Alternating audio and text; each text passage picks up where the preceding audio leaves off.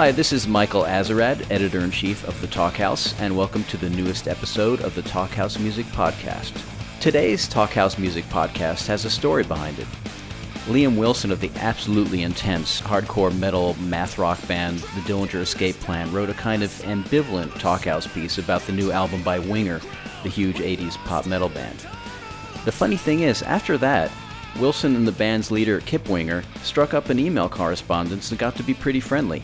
So we figured we'd put them together for a podcast, and it was a really interesting conversation. Here's what happened.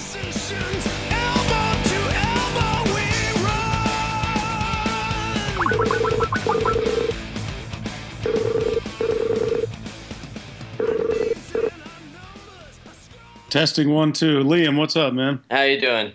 Good. How are you? I'm good. So I guess touching back on one of the things, one of the first things we were discussing, or I, I thought was interesting, was the idea of making old new music. Yeah. um, you were saying, you know, something about how, you know, sort of. I guess it, I couldn't tell if it was a, you know, a perceived reaction from fans or what you felt like fans, you know, truly wanted, or whether it was something in yourselves that kind of said, okay, when we did the Karma record, we're going to do it this way and then with this one we're going to sort of do it slightly different you know with with better days coming um you know Man, you, you, know, I, I- you said it best in the email that you sent me, where you're just trying to write music you haven't heard. You know, so with right yeah and uh, that's that's that's a great way to put. You know, when you're a writer of any kind or an artist of any kind, that's what you're really seeking to do. I think, but yeah of course but with my band having come with this brand that was you know really successful back in the day and being a part of a cultural movement with the 80s rock thing. Right. and then but but being in the headspace that i'm actually in you know uh, with all the other music that i write uh, coming back to it you know we try not to second guess too much but i mean man there's there's fans that are just staunch uh, 80s fans. They don't want they don't want you to um, you know they don't want you to change. I mean i mean dave ling gave us a really bad review on this record because he was like the first two songs the first three songs are worthy of the of the first record. And then they then they try to do the doobie brothers on better days coming. But i was you know we did better days coming and it was kind of like you know it, it was our answer to down incognito. We were just taking the piss out of ourselves because we don't yeah care. sure. Because we don't care anymore, man. yeah. And so, uh, yeah i mean i guess that's kind of the you know the next question is like what what is motivating you and what do, you know because the way that i listened to that first record you know the self-titles is it's very much like you're there's something to prove. And i feel like you know me i'm i'm 35 and i kind of feel like that kind of puts me in the middle where i can look down on younger bands and see like them coming out of the gates hot you know and swinging for the fences and then i, I feel like there's this other you know section of older bands that i feel like just kind of have fallen off like an old athlete and they just can't get it back. And you know, and what I liked about your record is I didn't feel I felt like it was right down the middle. Um, you know, but without Like- naming like- names of. I'm sorry. Go ahead. like a chubby. No, no, no. I mean, I, I felt like it was respectable. It wasn't trying to be anything it wasn't. Um, yeah, I appreciate that. and and there's a lot of things that I hear where it's like, you know, without naming names, there's bigger acts who just kind of keep, you know, it's almost like the last, the next record is worse than the one before it. Well, my pet, yeah, I mean, it's one of my pet peeves. A lot of guys are completely replete with for ideas, and and uh, they keep writing the same song over and over and over and over and over again. And I'm like, Right. You know, this And- is. Go ahead. I was just gonna ask, like you, you know, do you feel like that's because they're tapped, because they just don't care? Do you think that they legitimately think they're writing groundbreaking music and they're just not? Uh, and, and I ask this almost like I need to mentally prepare myself for, you know, some Yeah. kind of fall off. You know, Yeah. because I feel like it's across the board and it doesn't necessarily happen. You know, it happens in sports, but it doesn't seem to happen in like say writing.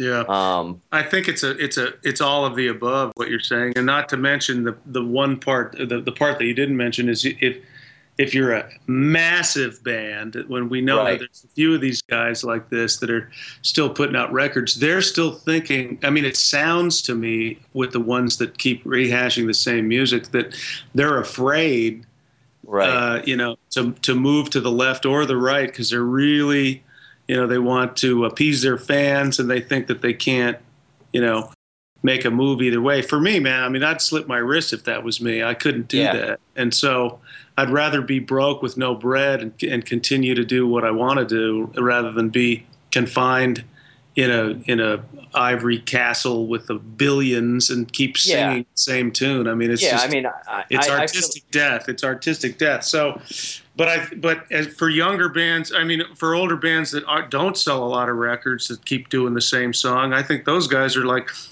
reaching for a thing that that doesn't exist anymore, and they're thinking some of them. I've I listen, not to mention any names, but I mean, some Yeah. of them still think it's the '80s.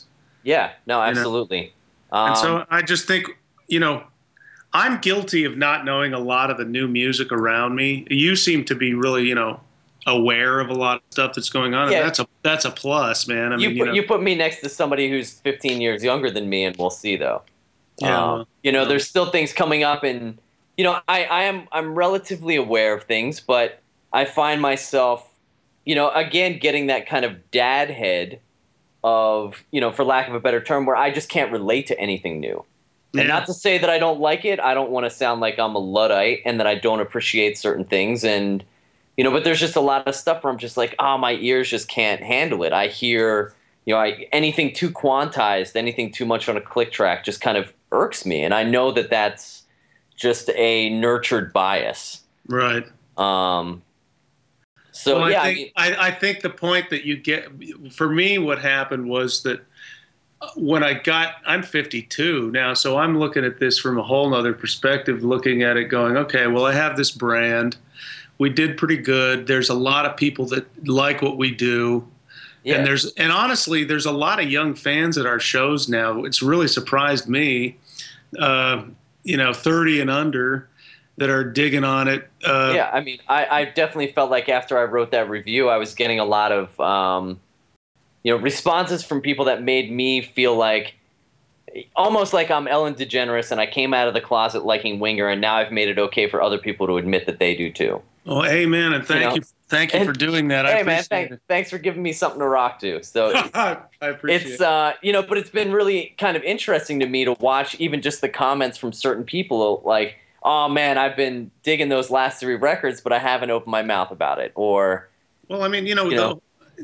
Let we'll get to that in a second. Yeah. I, I, the the thought I was fin- was th- saying just before this was that, you know, I've looked at what I wanted, what I want to accomplish in my own life, and then I also need to respect uh, the the fans that have kind of put me in the place that I'm at. So I, Right. when it's when it comes to Winger, I'm like, hey, you got. I, I want to give them what they're looking for to a, to an extent, but I also want to make a. Uh, I want them to concede that I need to move forward on something. So that's kind of how those records go. You know, we're like Tin Soldier's a good example of it. Yeah. like- we're like, you know, this is kind of where our heads are at. Can we can we spoon feed this to you enough where you'll still hear what you're hoping to hear in our records, but you'll Yeah. also go into this place.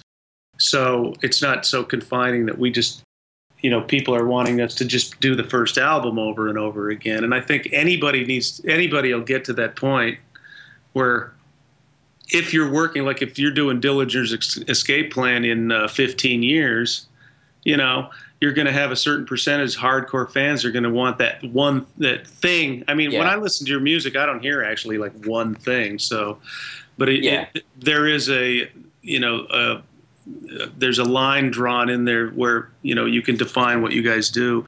And you, and you know I think it's important to re, to respect the people that put you there that are still buying your records you know and give them enough of what they want but also you know define yourself for who you are at that time because yeah. otherwise you're dead. I mean it just doesn't Yeah. work you know? Yeah I, I definitely think that the point you're making about um you know you kind of your fans put you there. You do owe them a certain amount of uh you know comfort i guess in Right. you know or on non-spontaneity security in what it is that you deliver and what they enjoy You know, Um, as a young artist, I repelled the idea that I was pigeonholed into the 80s. And now I go, okay, I was pigeonholed into the 80s. That's what Yeah. happened.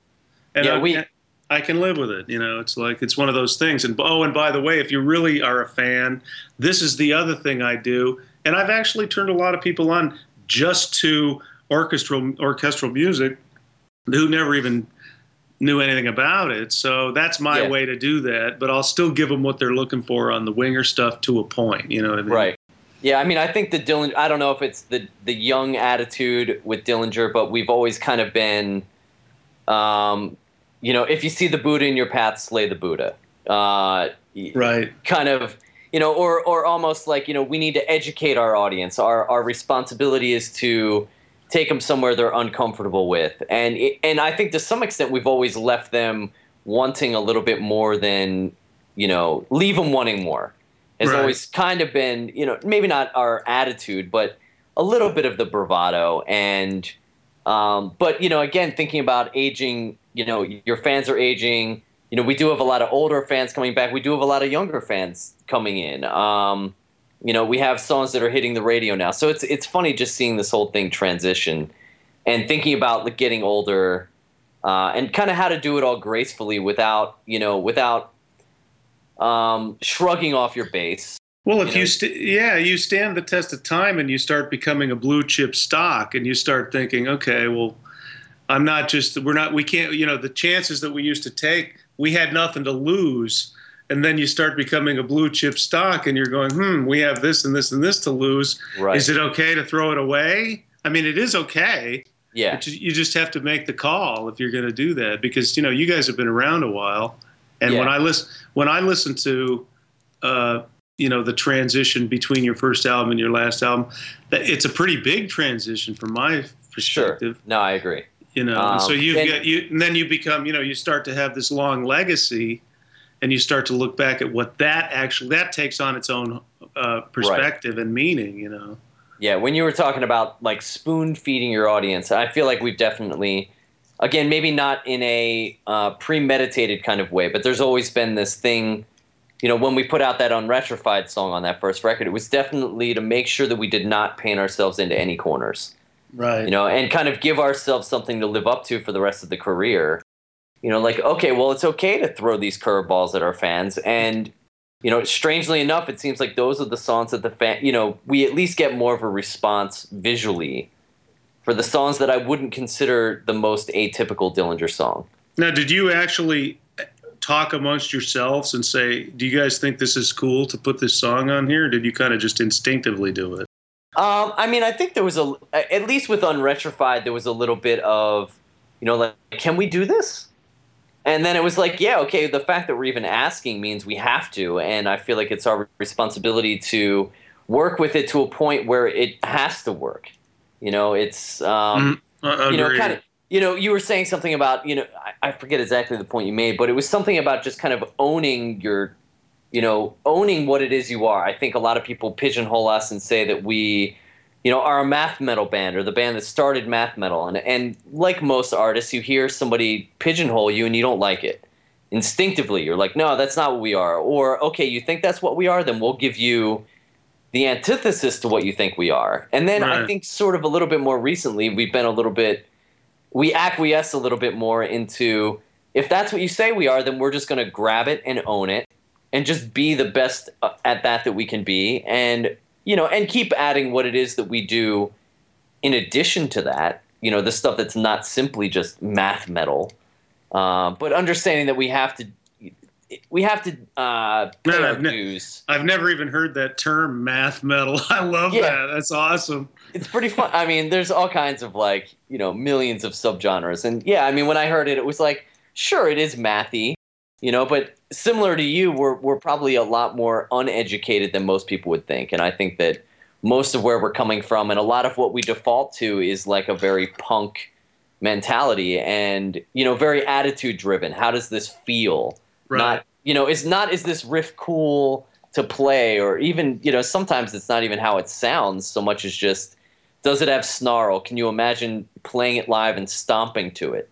right. You know, c- can you imagine, you know, being able to pull this off? Because if it's too much, then we'll probably dial it back a little bit. You know, Right. again, we're not trying to be the best at practicing, but That there is was- this kind of idea of having to prove something, and I'm just kind of wondering if and when that feeling will ever fade off.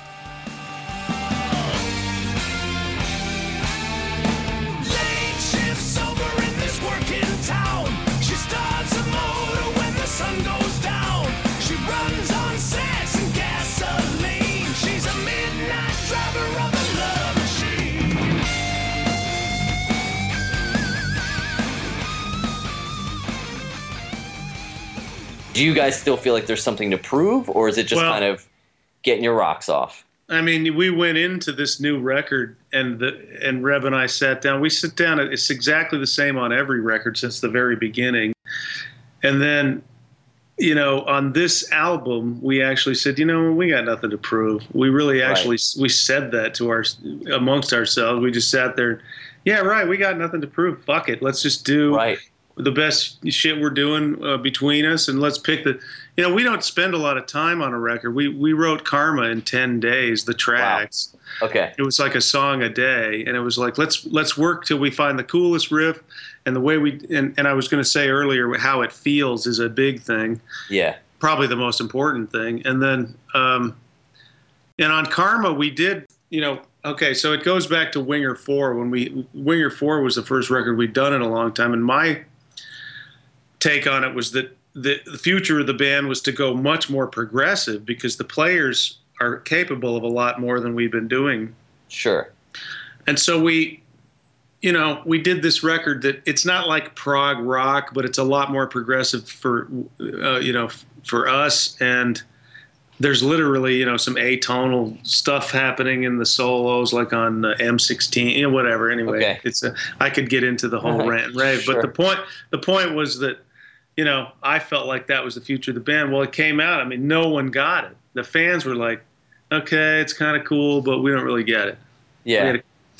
and so when Karma came along, I was like, all right, we're going to give them what they want. I mean, I, I really did sit there and go, look, Reb, we're gonna we're gonna go head, rock our faces off for the first five songs, no ballads up, and just you know, fast licks. You're gonna play really fast and all this, and, and even on Pull Me Under, I was like, what's the fastest lick you got, and how Right. long can you hold it? So it did a little, little, little, you know, and Yeah. that's kind of how that was born, and, and bang, the crowd goes wild and they dug it and i and it dawned on me i was like okay i get it you know we are this band and this is what they want us to be so as long as i can fuck around with weird scales like stone cold killers like you know the Sure. It's like a octatonic thing that i just i'll throw a weird lick i'll throw a weird scale at Re- rev and say write me a riff with these notes or something like that and Right. and and uh, as long as I can get my theory yayas off enough, I'm fine. You know, so Right. we we do we do Karma, and people dug it, and it sold way more than the other one, and so on. And then we came into this exactly saying we got nothing to prove. Let's let's work on what kind of a throw everything we've ever done into the soup and stir it up and see what it is. You know, Right. Cool. Yeah, I mean, I think it. I think it came out well. I mean, a- absolutely. Um, and it. And I think that you know, if this time it's a, a matter of not trying to prove anything, then that almost comes off more sincere. Um, I, I think so, and and so we're you know we that was five years in between a record because I don't know about you guys, but my band. Did you guys how often how many shows a year do you guys do? uh, eh, on a touring cycle, like this past twelve months, probably almost two hundred. Yeah, well there you go. So, and my band, you know, Reb's been in Whitesnake for eleven years. John's Yeah. in in, in uh, Starship. Rod teaches at Berklee, so it's kind of like. You know, we can get together every two, uh, three or four years to do a record and, and tour. I mean, I don't know how much, I don't know how long uh, it'll be before Whitesnake goes out, but we're, I mean, we're touring till the end of the year. But so ours, our records are a little more few and far between because you know we've we've all got so much stuff going on Yeah. the thing about our band though is that we get together because we dig each other so much and it's such a great hang and that's really Yeah. the, that's really the centerpiece of you know our thing we laugh we laugh a lot and it's just a you know it's a blast to hang out with reb's one of the funniest motherfuckers on the planet Yeah. and so we just we laugh and it's fun and you know when it ain't fun man i don't want to do it anymore Yeah, I mean when it's it's pretty pretty awesome to see a band not really have a lineup change and come back and still do it and be doing the same things because you know that nobody's forcing you to do it. Right. You know, and that's you know again where it comes off way more kind of sincere and earnest. Um, you know, and, and Dillinger, it's kind of a funny funny mix where nobody right now lives in the same state, and you know none of us went to high school together, none of us knew each other. Um, We're you exactly know, when- okay. so we have when the- that in common. We yeah when the when the band started it was friends you know but over the years almost everybody has been replaced um, so we kind of had to learn how to be friends in a, in a way we were kind of almost boy banded together uh, you know based on who could and would do it you know because as you know it's not necessarily the best guitar player for the job who gets the job it's got to be the person who's willing to tour and, and you know I, I don't get paid for the hour i'm on stage you get paid for the 23 it took you to get there there's got to be, you know, it, how we play on stage is one thing, but I got to be able to get along with you for the other 23. You know, and, and know that your girlfriend's not going to get in the way when we got to catch this plane and, you know, et cetera, et cetera. So That's very interesting. So, how many original guys are there? uh, at the moment, there's one. And that would be you, or No, that would be Ben, our guitar player. I'm the I'm the oldest non-original player. and how long have you been? Almost 15 years. Okay, well that's So, yeah, been I've been at least rehearsing this stuff for 15 and playing officially for uh, about 14. So, yeah, I, you know, almost half my life at this point. I don't really know what else to do. I wouldn't really know what to do. And does everybody contribute to the writing? How does that go down? Uh, writing is typically Ben um, is the main fountainhead. Uh, comes up with the you know the lion's share of riffs and rhythms. Uh, Billy, our drummer, will contribute rhythms as well uh, and ideas. But you know the main you know the main constant has been Ben. Um, so every drummer has come in and kind of dropped their uh, little piece of the puzzle on everything. And I kind of like to say that Greg and I, you know, Ben, Ben and Billy build the build the walls, you know, kind of stud everything out. Mhm. And Greg and I kind of go in and maybe you know hang the drywall or you know paint. um, you know, we're more interior decorators, so to speak. A lot of the stuff, you know, similar to what you're saying. I think I've done more rearranging and suggesting, hey, let's do this twice, or Right. you know that kind of stuff um, contributing a riff here and there but for the most part my focus is just on on bass um, And so when you guys do a record, I mean, this this sounds a lot like my band. I mean, you know, we don't Yeah. none of none of us have ever lived in the same state, really. I mean, Yeah. from the from the second we got on tour on the first record, I mean, it was that was it. Reb lives in Pittsburgh, and I was Right. in various places. Rod's in New York, and John's in Memphis, and and you know, we're just you know, so it's always a pain in the balls to get together to rehearse for a tour and all this kind of stuff, and yeah anything is a pain in the balls, you know. So totally I totally Wow. envy envy bands that you know all live in the same place, and Yeah. would make it so much easier, man. absolutely i mean at this point our you know pre-production is like you know or, or rehearsing is basically the first show um, in a lot of cases. Sometimes you know we we get to jam certain things a little bit but it's kind of a matter of all of us showing up and just knowing what what needs to be done. Um, and even this last record you know the one of us is the killer record i didn't play any of that stuff live as a band with anybody until well after it was recorded.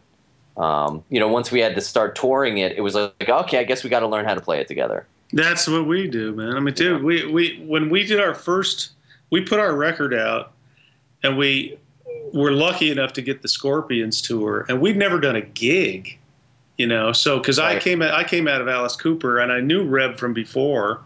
Rod was in the Dregs, so uh, Right. and uh, well, Paul was the original member on keyboards and guitar, and he came with me and Alice.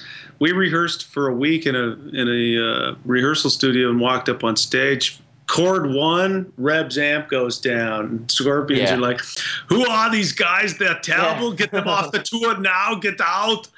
You know, Oh, and so yeah and I and I wasn't a front man, dude. I was like, uh, you Yeah. know, I was kind of standing up there going, "Oh, thank you very much. Uh, how's it?" Uh, you know, yeah, so yeah. two Anybody weeks know any jokes two weeks later after watching Klaus, I'm like, listen, motherfucker, let me see your hands. You know, Yeah. like, I just learned it all on the spot, man. I came out of a band with my brothers where each guy took a lead song, and I, mean, I was never a front man. I just Right.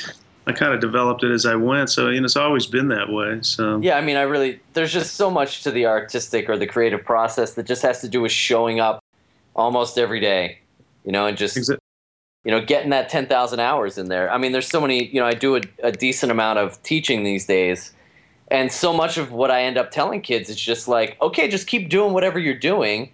You're doing really great. Now just do it for 10 more years. You know, and Right. you know, and it'll all make sense. Just commit to that. Um, it's hard to pass that on to people that are so eager. yeah. When did when did you start playing bass? Uh, I started. I got the bug at around eleven. Uh, I went on like an outward bound backpacking trip, and one of the guys that we were, you know, that was kind of mentoring the trip. Uh, we started talking about music. I was saying that you know I was into, you know, everything from Chili Pepper and Faith No More and Primus and all this stuff, and how I wanted to be a drummer. And he was a bass player, and he had said like, "Oh yeah, all those bands have great drummers, but they also have great bass players." So I kind of went home half idolizing him and you know just kind of listening a little closer to the music I was into and realized yeah I, I kind of want to play bass. So around 12 I got a rental instrument and just kind of attacked it since then. And you uh, grew up you grew up in Philly. Yeah, I grew up in Philly, you know, non-musical parents, no real external musical influence at all. Um, just, you know, a lot of MTV. And as cheesy as that sounds, there was definitely No, a moment where it was like, oh wow, I can just get really good at that, and that's what happens. Let's where do I sign?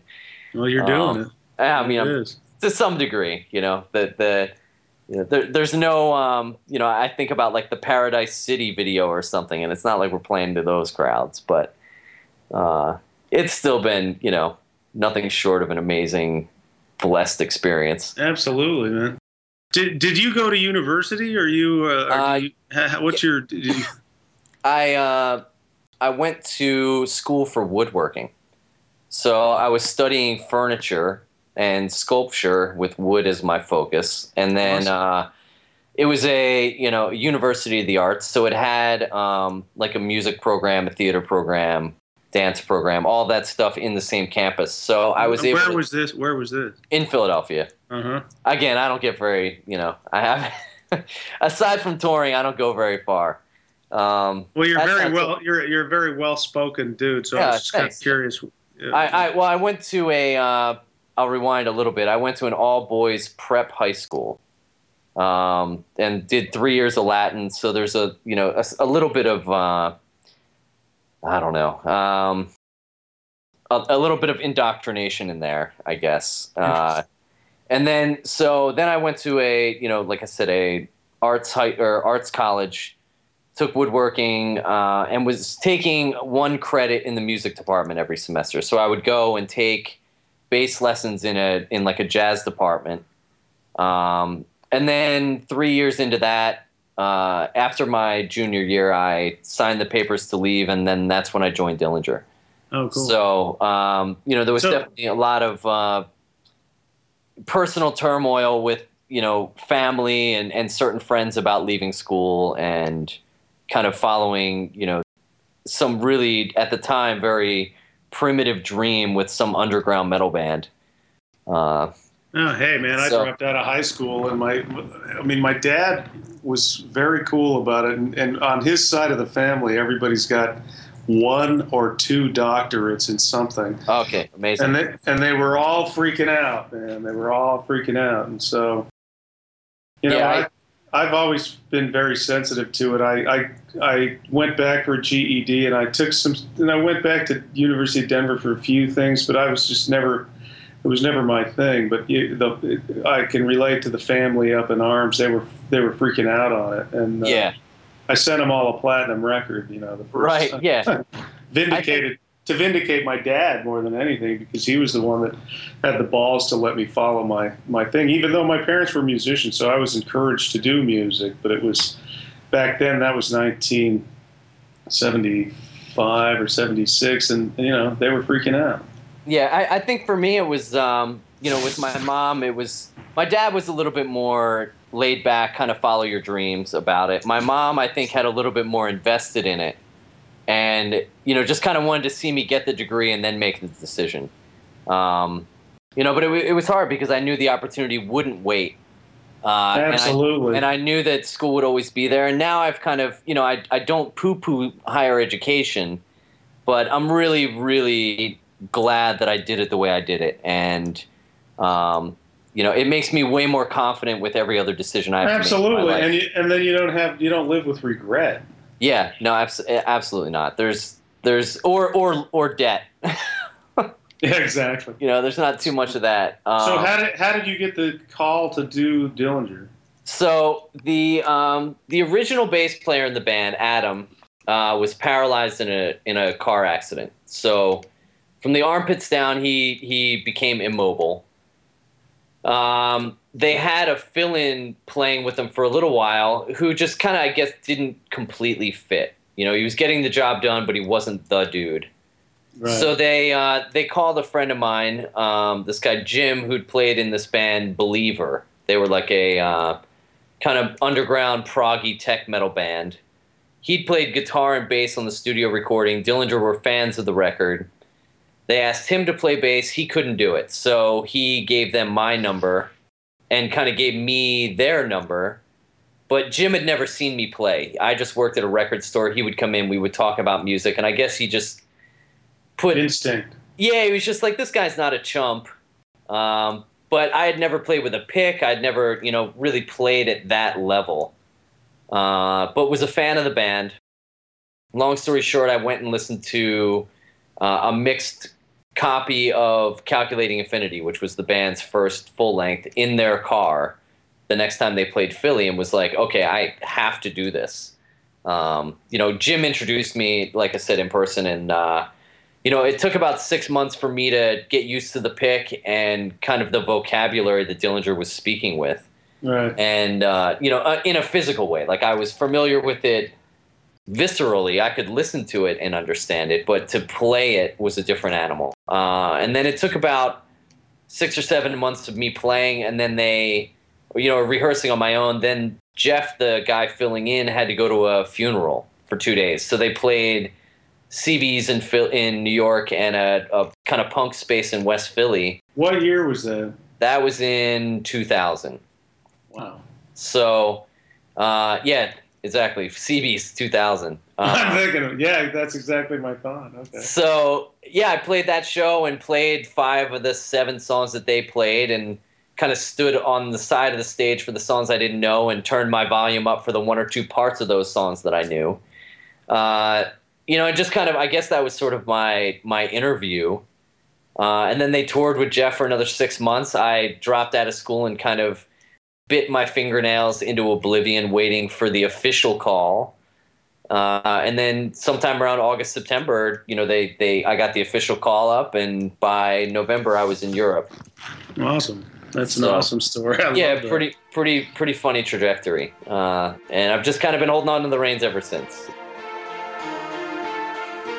Look up and there you are, dancing alone in the stars, getting too close but so far away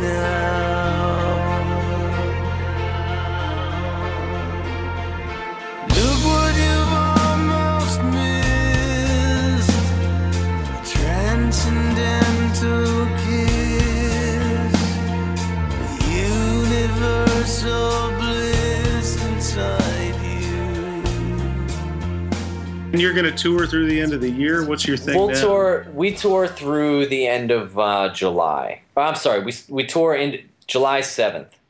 Uh, we'll end that European tour, and then we really don't have anything else um, for the rest of the year, as far as I know. I'm actually uh, taking the plunge. I'm the first one in the band expecting a kid, Uh huh. so that's coming November. Uh, so I Congratulations. Thank you. Uh, I asked politely for some, you know, space around that time, and I mean, we actually did have to turn down one show in Mexico, which, you know, to anybody in Mexico listening, I'm I'm terribly sorry, but You'll be uh, back. I'll be back. Uh, and then yeah, so hopefully we'll take that time to write Um, I've got some other uh, local music stuff brewing that I'm trying to, um, you know, get out in that time. Now, you teach? You said you teach like like. Do you teach on Skype or do you? Teach? Yeah, I teach teach on Skype and in person, uh, preferably in person. But the Skype thing is actually uh, it's pretty functional. Um, it is. I, I've and- done quite a bit of that myself. Yeah, and it, it's great too when I'm about to meet somebody in person. You know, or I had one student in in uh, Ireland who I would, you know, we'd had Skype lessons for six months, and then I got to meet her when I got to London, um, and you know, give her a lesson in person and kind of really dial into some more of like the hand positioning things that I was talking about that aren't as easy to explain um, Right. you know over over Skype. But it's been you know tremendously rewarding. Um, you know, and you know I don't really. I think I stayed out of the game because I didn't think I was good enough. But I think a lot of it is just you know the philosophy and the mindset that you need to be in. Absolutely. Um, That's everything, dude. Yeah. Uh, so you know, a lot of my lessons are mostly just attitude adjustment and. Um, you know, hey, have you heard this, or if you've never heard this, check it out. I think it could be something, you know, that you could mine for inspiration. It's just Um, mentoring. It's it's Yeah, totally. I find it to be that, and, and if you can cal- recalibrate some things that somebody's doing with their instrument or something, that's like the Yeah. the, bon- the bonus. It forces me to learn so much. It forces me to really know what I'm talking about and to stop myself when I don't. You know, and be like, you know what? I don't know. I'm going to stop here. You know, I'll get back to you. Um, you know, and there's, I guess, a little bit to the idea of I need to pour some out of my cup to be able to fill it with anything. You know, I, I, re- I really think there's something about giving back. And, you know, you earlier when we were talking about your fans and kind of knowing who put you there, you know, I, I really think that appreciation is like an undervalued um, emotion. And uh, there's also a Ben Franklin quote, being from Philadelphia, I'm kind of obsessed with, which is uh, teach a man as if you taught him not with things proposed as things forgot. So the idea that you would teach somebody something as if they forgot it instead of like, oh, you're so stupid for not knowing this yet. That's excellent. I like that. Um, you know, and I because I really think that music is this thing that it's, you know, we're just kind of radios tuning into a certain frequency. You know, we're just trying to channel the energy through us and try not to take any responsibility for. I mean, I personally try to take as little responsibility for it as possible and just let it do its thing. That's really what it is. I I mean, I'm kind of a dick if I don't get to do that. You know, writing a lot and uh, do the open myself up to the. Listen, I never feel like I write anything. It's all coming Right. through from somewhere. But Yeah, there is a feeling in my bones that if I don't have the discipline to let it happen, that I kind of start to petrify, and it's it's right. it's a bad feeling. So. Um, Yeah, and I almost feel like again back to you know what happens, what changes your heroes, or what happens when people get older. I think that it is some of that, like you know, like anything, it just kind of atrophies. It does. Um, And so, so, yeah, I think keep- that's yeah, just kind of a fascinating, you know, take on all that. Well, cool, man. You're a very Yeah. interesting dude. I'm very Oh, happy to meet you. Yeah. Yeah, you too. And, and I really like your band. I, I I'd heard of your band, but I hadn't heard a lot of the music, and I've gone back to listen to a lot of it, and it's it's really badass. Right. Just, well, like I said, I don't think uh, at least for whatever whatever I delivered to that um, to that end, I don't think you know would be where it is without you know certain winger tracks in there. I mean, I'm that first record. I'm telling you is is you know, and anybody in my band will will back me up, and and other friends too. That it's just kind of this not even a closet, not even a guilty pleasure, just something that I've always been, you know, it's it's almost like my uh, I don't want to say like workout song or something, but like you know before we go on, I'll rock you know any of that first record, and recently some of the newer one too, and just kind of get in my zone, just because it's it makes me smile. It's good. It's good feeling music. That's Uh, really cool. I appreciate that. Uh oh, sorry, I got somebody knocking at my door, and uh, and There's- a dog. There's a tune about that. Well, it's been Yeah. really nice talking to you, man, and, and I Sweet. give give your dog a hug for me. I'm a I dog- will. I'm, I'm a dog person, so I hope he does all right. Thank you. I will. All right. and congratulations on uh, you know having a baby soon and all that. Very nice to meet you, and Thank uh, you. I'll uh, look forward to seeing you in the UK, man. Cool. Awesome. Well, this has been a, a true pleasure. All right, Liam, take it easy, man. Okay. See you later.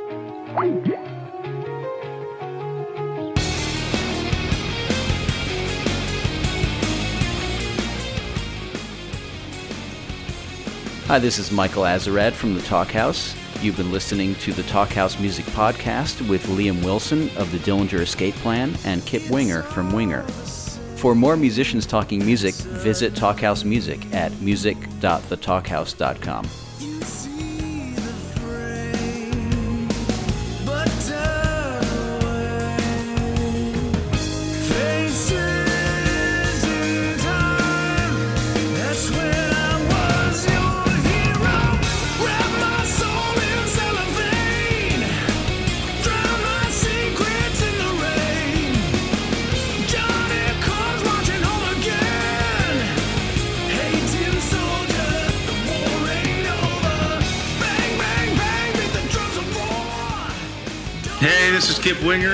listening to the.